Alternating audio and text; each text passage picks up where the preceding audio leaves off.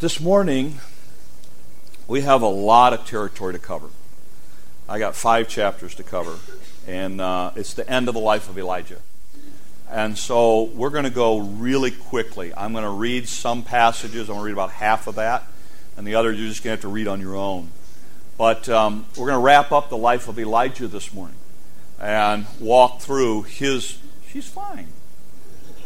It bothers you more than it bothers me. You know that. Uh, but anyway, uh, you know, that's what they do. They're children. Uh, so we're going through the life of Elijah. Elijah has gone to, uh, he's predicted that there's going to be no rain. He's gone to Cherith, been fed by ravens. He's gone to Zarephath, been fed by a widow woman. He has confronted Ahab. He has called down fire from heaven at Carmel. He has been threatened by Jezebel and run south because of his, his, his depression and everything else. He has uh, faced God in basically where God fed him by angels, and then God stands him at the mouth of a cave and does all these incredible things. And then when we last left him last week, Elijah is standing there the, in the cave, and God comes in that still small voice and says, Okay, I got some stuff for you to do. And that's where we pick it up in 1 Kings chapter 19. So, with that in mind, we're going to go there, and uh, we'll uh, I'll try to take it chunk by chunk, and we'll go. But 1 Corinthians 9, or 1 Kings 19, here's what it says. So Elijah went from there and found Elisha, son of Shaphat. Now, God had told him, one of the things that God told him to do was go, go get you another guy to go with you. Remember, he had left his servant before and traveled then 40 days. And so he'd been for a while without a, a companion. And you've heard me say before the Christian life is not a solo journey. Find other people who you can walk together with in the Christian life, who can encourage you, can help you, can strengthen you. Elijah got in trouble because he left that servant. And so now one of the first things God does is give him another companion. And he gives him Elisha.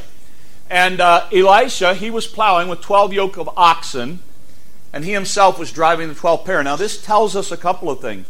To have 12 pair of oxen tells us that Elisha came from a very wealthy family. Um, oxen were incredibly expensive. We would say it this way Elijah was a farmer, and had ju- or Elisha's family was farming and they had just bought their 12th combine. Okay? Or 12th tractor. It's, it's, there's some significant wealth in this family. So Elisha is doing that. Elijah went up to him and threw his cloak around him. Now, there's a couple of ideas here. One idea is that it distinguished him as a prophet. Kind of like, um, have you ever been to a church service where, like, the pastor wears robes? And, and, and usually they have like a shawl. Uh, if it's a Jewish thing, they have like a prayer shawl. If it's uh, other religions, they have those. things. You know, I've kind of looked at it. It'd be kind of cool. I couldn't do it, but I mean, I think it would be cool. Uh, or, or, if you go to a graduation, a college graduation, they'll have, if they're like honor members or certain things, they'll, they'll have a, uh, a string tassel kind of thing um, that they wear. Uh, so some people believe that, that Elijah throwing his cloak or his mantle on him was, was symbolic of that. There's another idea that, that's interesting that comes up too, and that's that when a child was adopted, this was also part of a ritual where you would take your coat or your cloak or your mantle or your scarf or whatever it is, and you would put them on their neck, signifying that they belonged also to you. Uh, I, I, think there's both ideas here. Okay? And, and, and we're going to pick it up at the end, and I'll show you at the end why I think both ideas are here. But one of the things that happens is he puts that, that, that mantle on him. And then notice what happened. Elisha left his oxen and ran after Elijah. Now, he had a great family because notice what he says Let me kiss my father and mother goodbye, he said, then I'll come to you. Go back, Elijah replied. What have I done to you? He said, Okay, all right, it's no big deal. Um, you know, um, I, I realize I'm asking a lot of you to do this. And so Elisha then goes back and he goes back and he takes his yoke of oxen and he slaughters them. And he burns the plowing equipment to cook the meat. So he gathers all of his family and friends together and says, Okay, guys, we're having a celebration. I'm moving on. He takes the ox, the, the, the, the equipment, cuts it up into pieces, builds a fire, takes the oxen, slays the oxen, and says, We're going to have a feast. Now, let me ask something. Are you ever going to come back to this job after doing this? I mean, this is a guy who burned bridges. I mean, seriously burned some bridges. Because he takes every tie he had to this world and the farming thing and walks away from it all and destroys it so he can't come back. I think that's significant because do you remember the disciples? Before they started following Jesus, they were what? Fishermen. You remember what happened right after the cross? What did they do?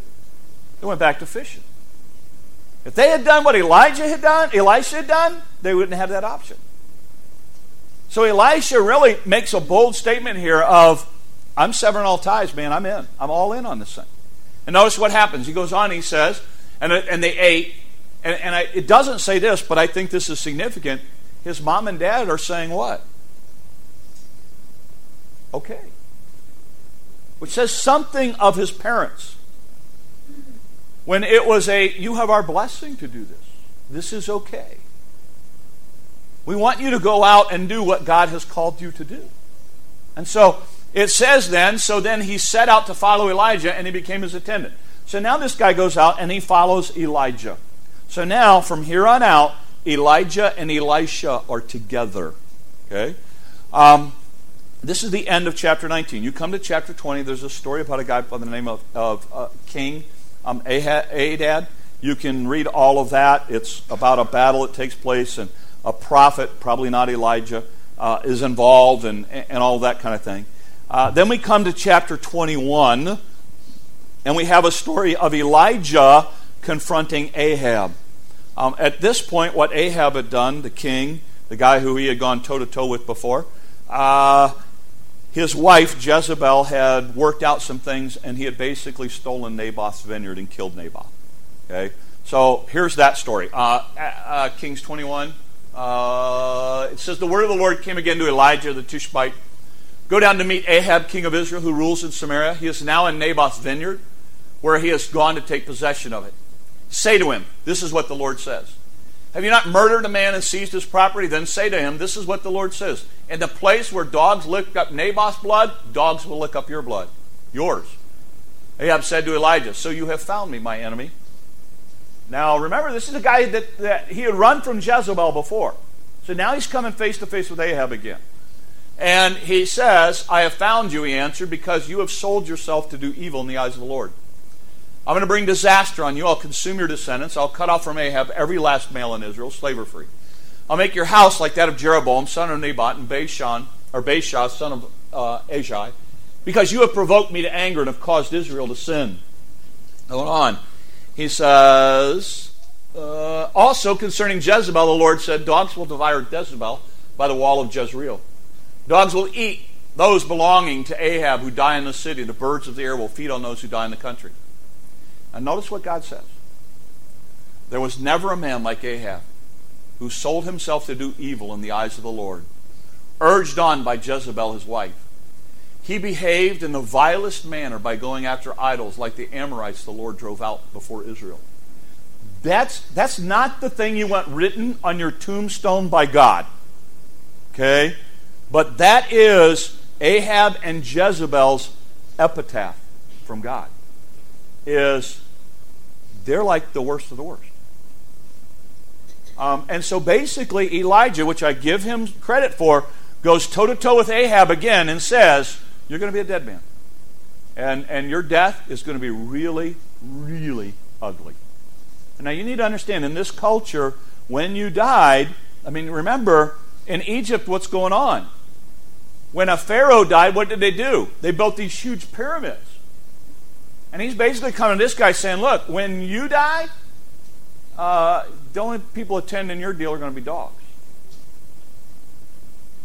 That's how much what you have done has offended God of heaven. Now we go on, and for a while we do not hear about uh, a, uh, Elijah. And what you need to understand is, is in the period between Elijah and Elisha coming together and the end of Elijah's life is about 10 years. Okay? Notice what happens. There's two very significant stories. The first one's in 2 Kings 1. Here's what it says. Now, Ahaziah, this is one of the sons of Ahab. Okay? he had fallen through the lattice in the upper room in Samaria and injured himself. So he sent messengers saying, Go consult Baal, Beelzebub, the god of Ekron, to see if I will recover from his injury. Remember, 450 prophets of Baal had been slain at Carmel. Ten years later, guess where Israel is again? Right back to Baal worship. And so the king at the time, he falls, he takes a fall. He wants to know if he's going to live or die. So he looks at some of his messengers and he says, Go talk to consult the prophets of Baal, find out if I'm going to live or die. Notice what happened. But the angel of the Lord said to Elijah the Tishbite, Go up, meet messengers of the king of Samaria, and ask them, Is it because there is no God in Israel that you're going to consult Beelzebub, the god of Ekron? Therefore, this is what the Lord says You will not leave the bed you are lying on, you will certainly die. So Elijah went, and when the messenger returned to the king, he asked him, Why have you come back? So these messengers go out real quick they come back, and the king's like, whoa, whoa, whoa you, you shouldn't be back this soon. What's the deal? Because Elijah stopped him and said, Look, don't waste your time going to Baal. Go back, tell the king he's going to die. Notice what happened. A man came to meet us, he replied, and he said to us, Go back to the king that sent you and tell him, This is what the Lord says. It's because there's no God in Israel that you are sending men to consult Beelzebub, the God of Ekron. Therefore, you will not leave the bed you're lying on, you will certainly die. The king asked, What kind of man was it who came down to meet you and told you this? Who is this guy? Going on. They replied, There was a man with a garment of hair and a leather belt around his waist. The king said, That was Elijah the Tishbite. He had heard dad talk about Elijah. He knew who this guy was. And notice what he says. Then he set Elijah captain of his company of 50 men. Now, if you want a meeting with a guy, you don't send an army. So this king's got bad intentions right off the bat. I mean, he knows, look, Elijah cost my dad 450 prophets. Well, I ain't going to put up with that stuff. I can take care of this real quick. So he sends a captain with 50 men. And notice what's that? The captain went up to Elijah, who was sitting on the top of a hill. Some people actually believe this was Carmel. The Elijah had gone back up to Carmel to wait for the guy. Uh, he said, Come down. Elijah answered the captain, If I'm a man of God, may fire come down from heaven and consume you and your 50 men. Really? And Elijah says, Look, you know, we've been here before. If I'm really a man of God, you're not going to take me. Fire's going to consume you from heaven. And guess what?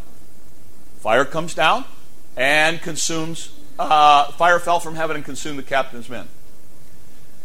Word gets back to the king. After this, the king sent Elijah. Oh, oh, no, go back. There we go. After this, the king sent Elijah another captain with his 50 men. The captain said, Man of God, this is what the king says. Come down at once. I'm a man of God, Elijah replied, May fire come down from heaven and consume you and your fifty. And then fire of God fell from heaven and consumed his fifty. Now think about this. If you're one of, of this guy's captains, okay, and you already know what happened to number one, and the same thing happened to number two, this is a lottery you don't want to win. And so what happens? The king, still as stubborn as his dad, does what? He's going to send a third guy. And notice what happened. But this guy's smart. So the king said, a third captain, this 50 men. The third man went out and fell on his knees and said, Man of God. He said, I know who you are, man. We are not going down this road, you and me. Man of God, please have respect for my life and the lives of these 50 men, your servants. See, fire has fallen from heaven and consumed the first two captains, all their men, but now have respect for my life. And the angel of the Lord said, Go down with him. Don't be afraid of him. Elijah gets up and goes down with him to the king. So Elijah goes, Okay, I know you're not going to kill me on the way out. You respect me. We're good. So he goes in before the king and he tells the king, This is what the Lord said. Is it because of no God in Israel that you consult what you have sent messengers to consult Beelzebub, the king of Ekron? Because you have done this, you will never leave the bed you're lying on. You will certainly die. So he died, according to the word of the Lord that Elijah had spoken. So now, you know, kind of, think about it for a minute. Fire in the life of Elijah is kind of this interesting pattern. He's seen it at Carmel. He's seen it at the mountain when he saw the fire and God was not in the fire.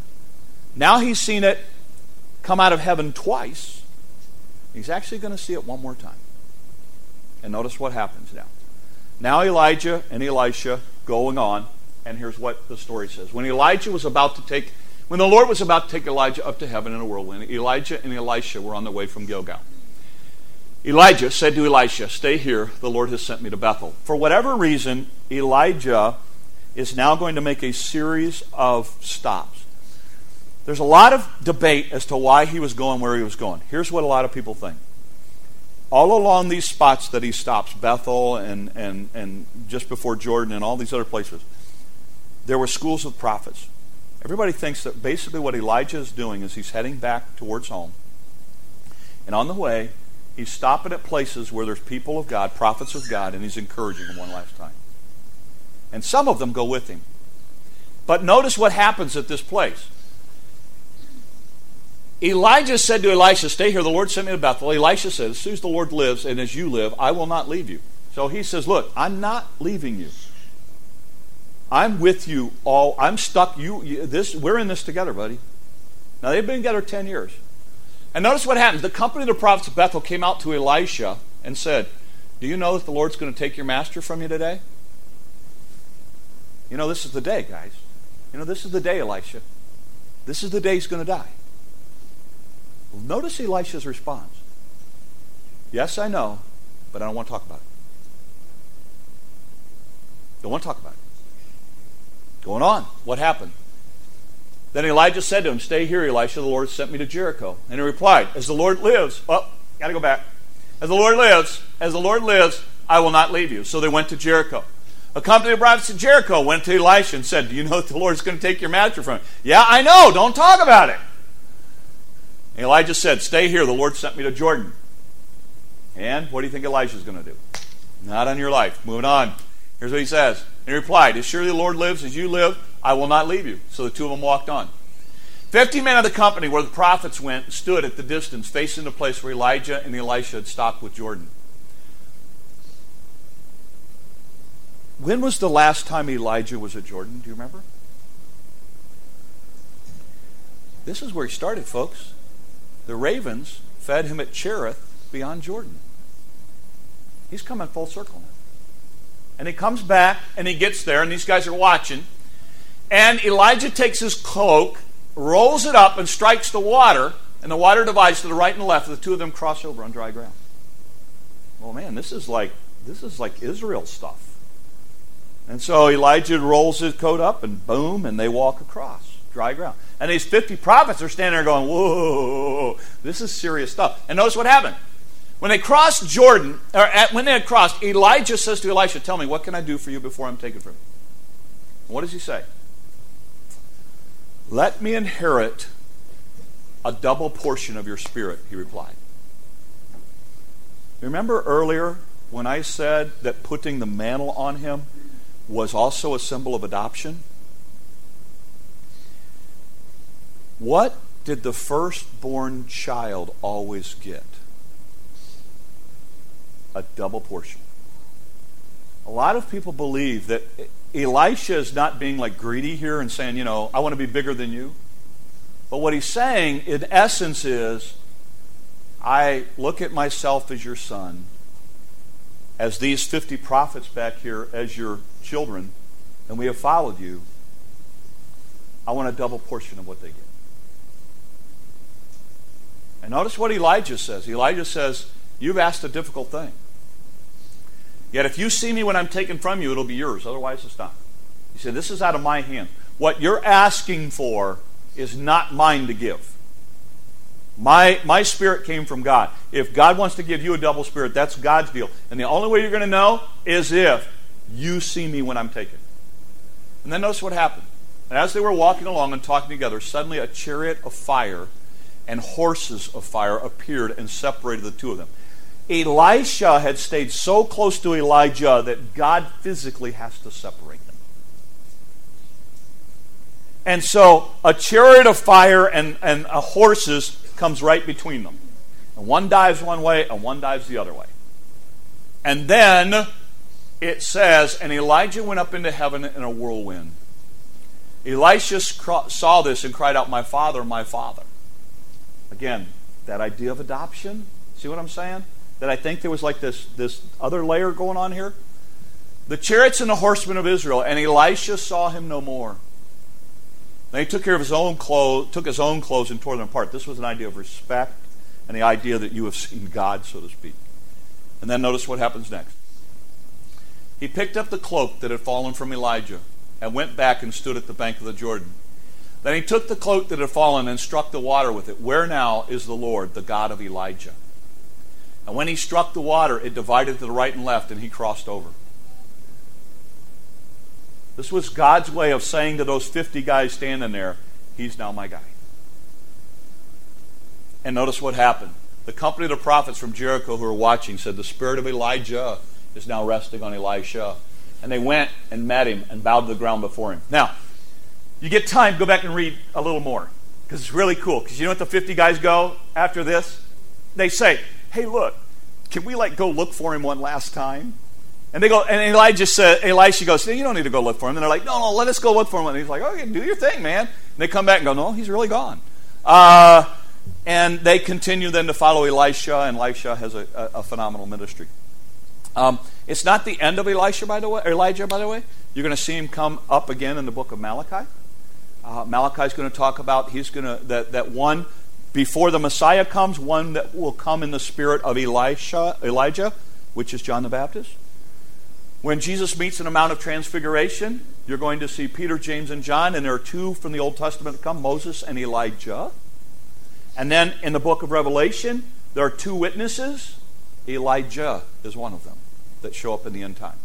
So you see, you ain't know with him. I mean, you you see him quite a bit. And, and um, James even talks about the idea of um, praying with, with, with, the kind of, of passion that Elijah prayed. Um, so that's the story. That's all the stuff.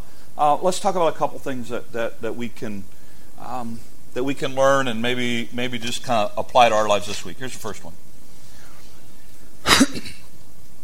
I think there's a lesson in here from Elisha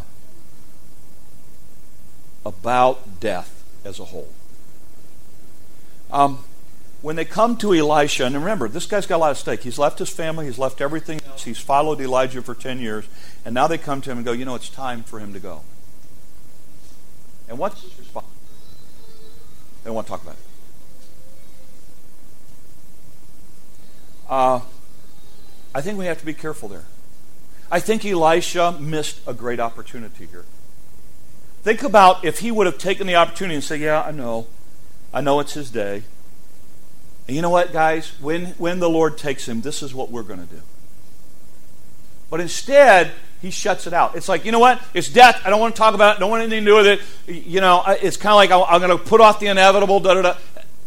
I think we have to be careful. I think we have to be careful when we talk about this issue of death and, and, and, and, and how we handle it and how we look at our own mortality. Bottom line, it is appointed a man wants to die. And after this judgment, every one of us is going to end up, unless the Lord comes before then, every one of us is going to end up in a funeral home at some point. Death is a reality of life. We have to be able to talk about it. We have to be able to face it. We have to be able to be honest about it. And I think we get into trouble in our life. And it's crazy because we we will talk about everything else. We'll talk about 401ks. We'll talk about IRAs. We'll talk about Social Security. We'll talk about um, uh, life insurance. We'll talk about all you know what you know inheritance, wills. We'll talk about all that stuff. But when we talk about the idea of what's going to happen to my soul when I'm gone, oh no no no. You know that that's like a that's like a religious thing. I don't do religious thing. Look, it's coming. And you need to be able to address it. You need to be able to honestly ask yourself, you know, what's going to happen when I take my last breath? Ignoring it doesn't help. It's not going to go away. It's a day that's coming for each of us. And we have to be honest about when that. And, and I know the idea. The idea is, well, you know, I'll think about it when I get older. Really? You want to guarantee me you've got tomorrow? Because that's a guarantee you can't make. There's not a one of us in here that can guarantee we will be here tomorrow. Us. And the reality of it is, you know, I have buried people in their 90s and I have buried newborns. And the reality of it is, death is real. It is something we have to face. We need to be honest with ourselves and be willing to talk about it. Be willing to really look at our own mortality. Um, I think it's interesting because you know what? What's Elijah's response to the thing that, I mean, somebody came to you for a minute. Think about this for a minute. He gets the, that scenario we always play out. What if this was your last day? What if you knew today was your last day? They come to Elisha and say, Hey, today's your last day with him. I don't want to talk about it. Elijah knew it too. And what does Elijah do? Because there's a great lesson here. What does Elijah do? He keeps right on going. Oh, God wants me to go Gilgal. Oh, God wants me to go Jericho. Oh, God wants me to go across Jordan. Okay. He just keeps walking. He ends his life by walking along with a friend. He doesn't go, oh, this is my last day. Well, I got to, here's my bucket list. He does what God has called him to do, what he's supposed to do, and he just keeps plugging away. Because why? Death is not something that alters his day at all. Which I think is amazing in the life of Elijah. Is that he just kind of keeps plugging away. It's like, okay, I'm supposed to go here. And, and he looks at Elisha and says, Look, you know what? I don't know how this is all going to play out in the end. Why don't you just stay here? He's like, No, no, no, no, no. No, no, no. I've been with you side by side. I am not letting you out of my sight. We're in this together. I think there's a lesson here from Elijah as well regarding commitment. There was no turning back when this guy decided to follow Elijah. He burned all the bridges. There was nobody in the family that sat down and think and thought, I wonder which side he's on. I wonder if he's really serious about this. You know what? Maybe he's just going to go try the prophet thing for a while. No, they all knew. They all knew. Here's my question to us Does the world know how committed we are to Christ? I mean, they know. Is there any question in their mind, you know, what we, what, where we stand? You know, it, it's funny because once in a while I'll run into somebody and they don't know that I know you or something like that, and and you've never had a church talk with them or whatever else, and, and your name will come up, and I'll say, "Oh yeah, you know, yeah, they go to church out there," and, they, and, and they'll say something like this. I get I get two responses. One response is, "Oh yeah, I could probably figure that," or I have actually had this response. Really? Um, it's never a good thing. Uh, you know, it's like, what? I'm shocked. You know, it's like, uh, yeah, you know.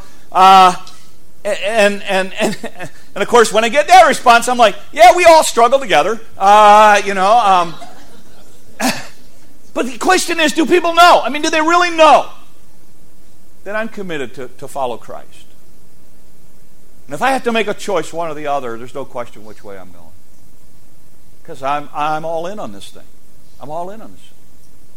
And, and, and that's what I love about Elijah, or Elisha, is man, when he when, when Elijah comes to him and says, "Hey, follow me," um, you know, you're, you're my guy. He goes, "Okay, I'm all done with this. I'm walking away from it all." And he does. And he does not turn back. And you study out his life and you find that he continues to serve God till the day he dies. The other thing, the last thing I think that really stands out is this idea of the contrast in how somebody who rejects God dies versus how somebody who follows God. Ahab and Jezebel, who opposed God at every turn. I mean, even, you know, basically, the only people that were really concerned about their death were dogs. Versus a man who followed God with his whole heart. I don't know if you understand the dynamics of what happened to Elijah on that day, but it really is a picture of a believer leaving this world and going to the next. Okay? Because just think about it for a minute. In your mind's eye, think about it for a minute. He and Elijah, Elijah and Elisha are walking side by side. And all of a sudden they hear this roar. And they look either behind them or in front of them, whichever way it was, and they see horses on fire. And then they see a chariot of fire. And this thing keeps rolling closer and closer and closer to them until finally they realize they're going to be run over. And so one goes this way and one goes the other. way. It was the only way God could separate the two of them. Elijah has tried a number of times to leave Elisha, but no, no, no, no. Elisha wasn't going to do that. So literally, God has to come between them, which I think is a phenomenal picture of the way we ought to live our life with other believers. And separate them. And then, in the aftermath of the chaos that's created with a horse, a chariot of fire driving between you, he's sucked up into it, and off he goes. And Elisha is standing there going, Whoa.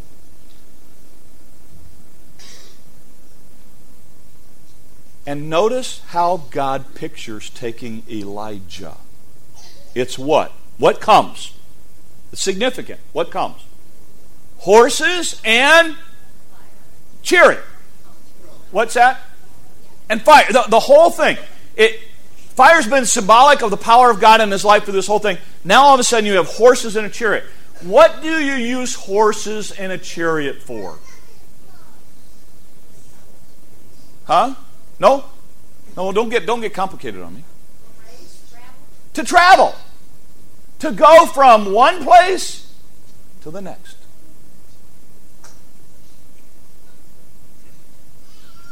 And God says, for the life, for the death of my children, it's just a journey from one place to the next. For my children, it's like jumping on a plane or a train to the next spot. Paul said it this way absent from the body is present with the Lord. I know the pain that losing a loved one causes. I get it. Okay, I get it. I lost people out. There's not a person here who hasn't been touched by death in some way. But I wonder if when that person dies, if God could simply peel back all of the stuff that we see and allow us to see what takes place unseen from their view.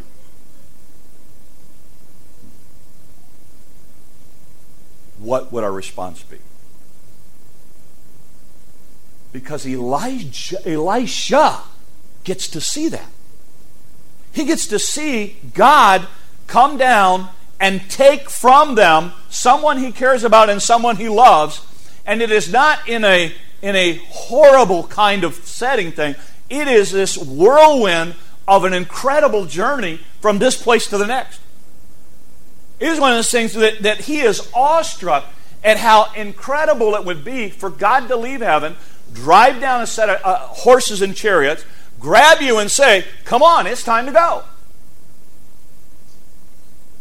What an incredible journey for those who follow God, those who are believers, those who put their faith and trust in Christ. And that's what Elisha gets to see. The only other person it happened to was a guy by the name of Enoch. It had happened before Elijah. And you know how it happened with him? He was just walking along, and one day he was gone. Again, it was a journey. It, it, was, it was part of a path. Elijah and Elisha walked along. God says, Hey, it's time. We're gone. And from then on, he spends eternity with God and gets to come back to earth a couple of times, which I'm not sure how he felt about that, in all honesty. The Mount of Transfiguration, I think he was thrilled to see Jesus again, but I think he's going, you know what? know, this was like really cool the first time, but I'm over it. Um, you know, I think sometimes we miss that. But you see, when you have dealt with death, when you've confronted the idea of your mortality, been honest about the fact that your sin separates you from God, put your faith and trust in Jesus Christ, then death is, is not a big deal for you. It's not something you fear. It's not something that you're afraid to talk about. It's not something that you're like, oh no, what if, what if, what if. No, you just keep going about your day. God takes you, you go from this world to the next. If you don't have that kind of assurance, come on. It's the most important thing in all your life. But for those of us who do, listen, folks, it's going to be one incredible ride. And for those of you who have buried loved ones, you the, the one thing that you have as a believer is that when I go to a graveside, I have a hope that they put their faith and trust in Christ and experience what I get to experience. So I sorrow, don't get me wrong, but I don't sorrow as those who have no hope. Honestly, when my dad passed away, it was hard on all of us, but here's the reality of it. Um, he had been looking forward to that for a long time. And I wish I could have seen it from heaven's perspective, not my own. Because all we see is the pain, the suffering, the difficulty, and the hardship, and all the stuff that goes on. We don't know what was taking place in that unseen world. Elisha got a short glimpse of what that looked like. And he was awestruck. So that's my challenge to you. If you've not put your faith and trust in Christ, please, seriously, don't keep ignoring the issue of death, but be honest about it. For those of you that have, I hope you have the kind of commitment Elisha had, that you're all in. Everybody knows about it, and you really don't care what they think. And, and, and it means that everyone knows your faith and trust is in Christ. And when Elisha walked in and said, Dad, thanks for farming. I've enjoyed the opportunity to farm. But we're going to have a fire. I'm going to slay the oxen. We're going to have a great big meal. And I'm going to go serve God because that's what He's called me to do. And mom and dad said, Bless you, son. Let's have a great feast. What an incredible story. Let's pray. Lord, help us, guide us, direct us. Lord, for some in here, the whole issue of death makes them uncomfortable. There's a fear, there's a concern, there's, there's not a confident assurance of that. Lord, would you give them that? Would you help them understand that faith and trust in you is based on what you have done and simply their response to it? May they go into this Christmas season, Lord, understand what it's really all about. And Lord, for those of us who put our faith and trust in it, Lord, will we have the kind of commitment, the kind of dedication that says to a world, we follow Christ, and uh, that's the most important thing to us. Lord, may the world see it, may they hear it, may we demonstrate it in the way we live our lives, in the way we treat them, in the way we go about our, our everyday. And Lord, may you use us this week to share that message with so many others that need it. These things we ask in your name.